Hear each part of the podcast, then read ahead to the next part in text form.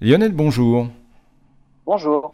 On va à la fois voyager dans la science mais aussi dans l'histoire puisque vous nous emmenez en Égypte à la découverte de sarcophages et plus précisément la nécropole de Saqqara, qui n'a pas fini de livrer tous ses secrets.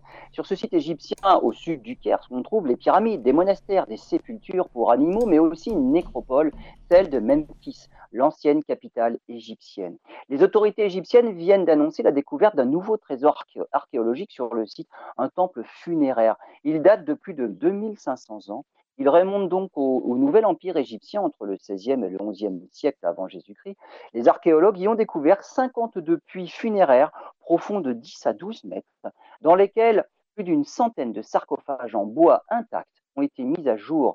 Des cercueils non pas de pharaons, mais tout de même de hauts responsables de l'époque ptolémaïque, hein, de l'Égypte ancienne. Ces sarcophages étaient accompagnés de statues et de, divinités.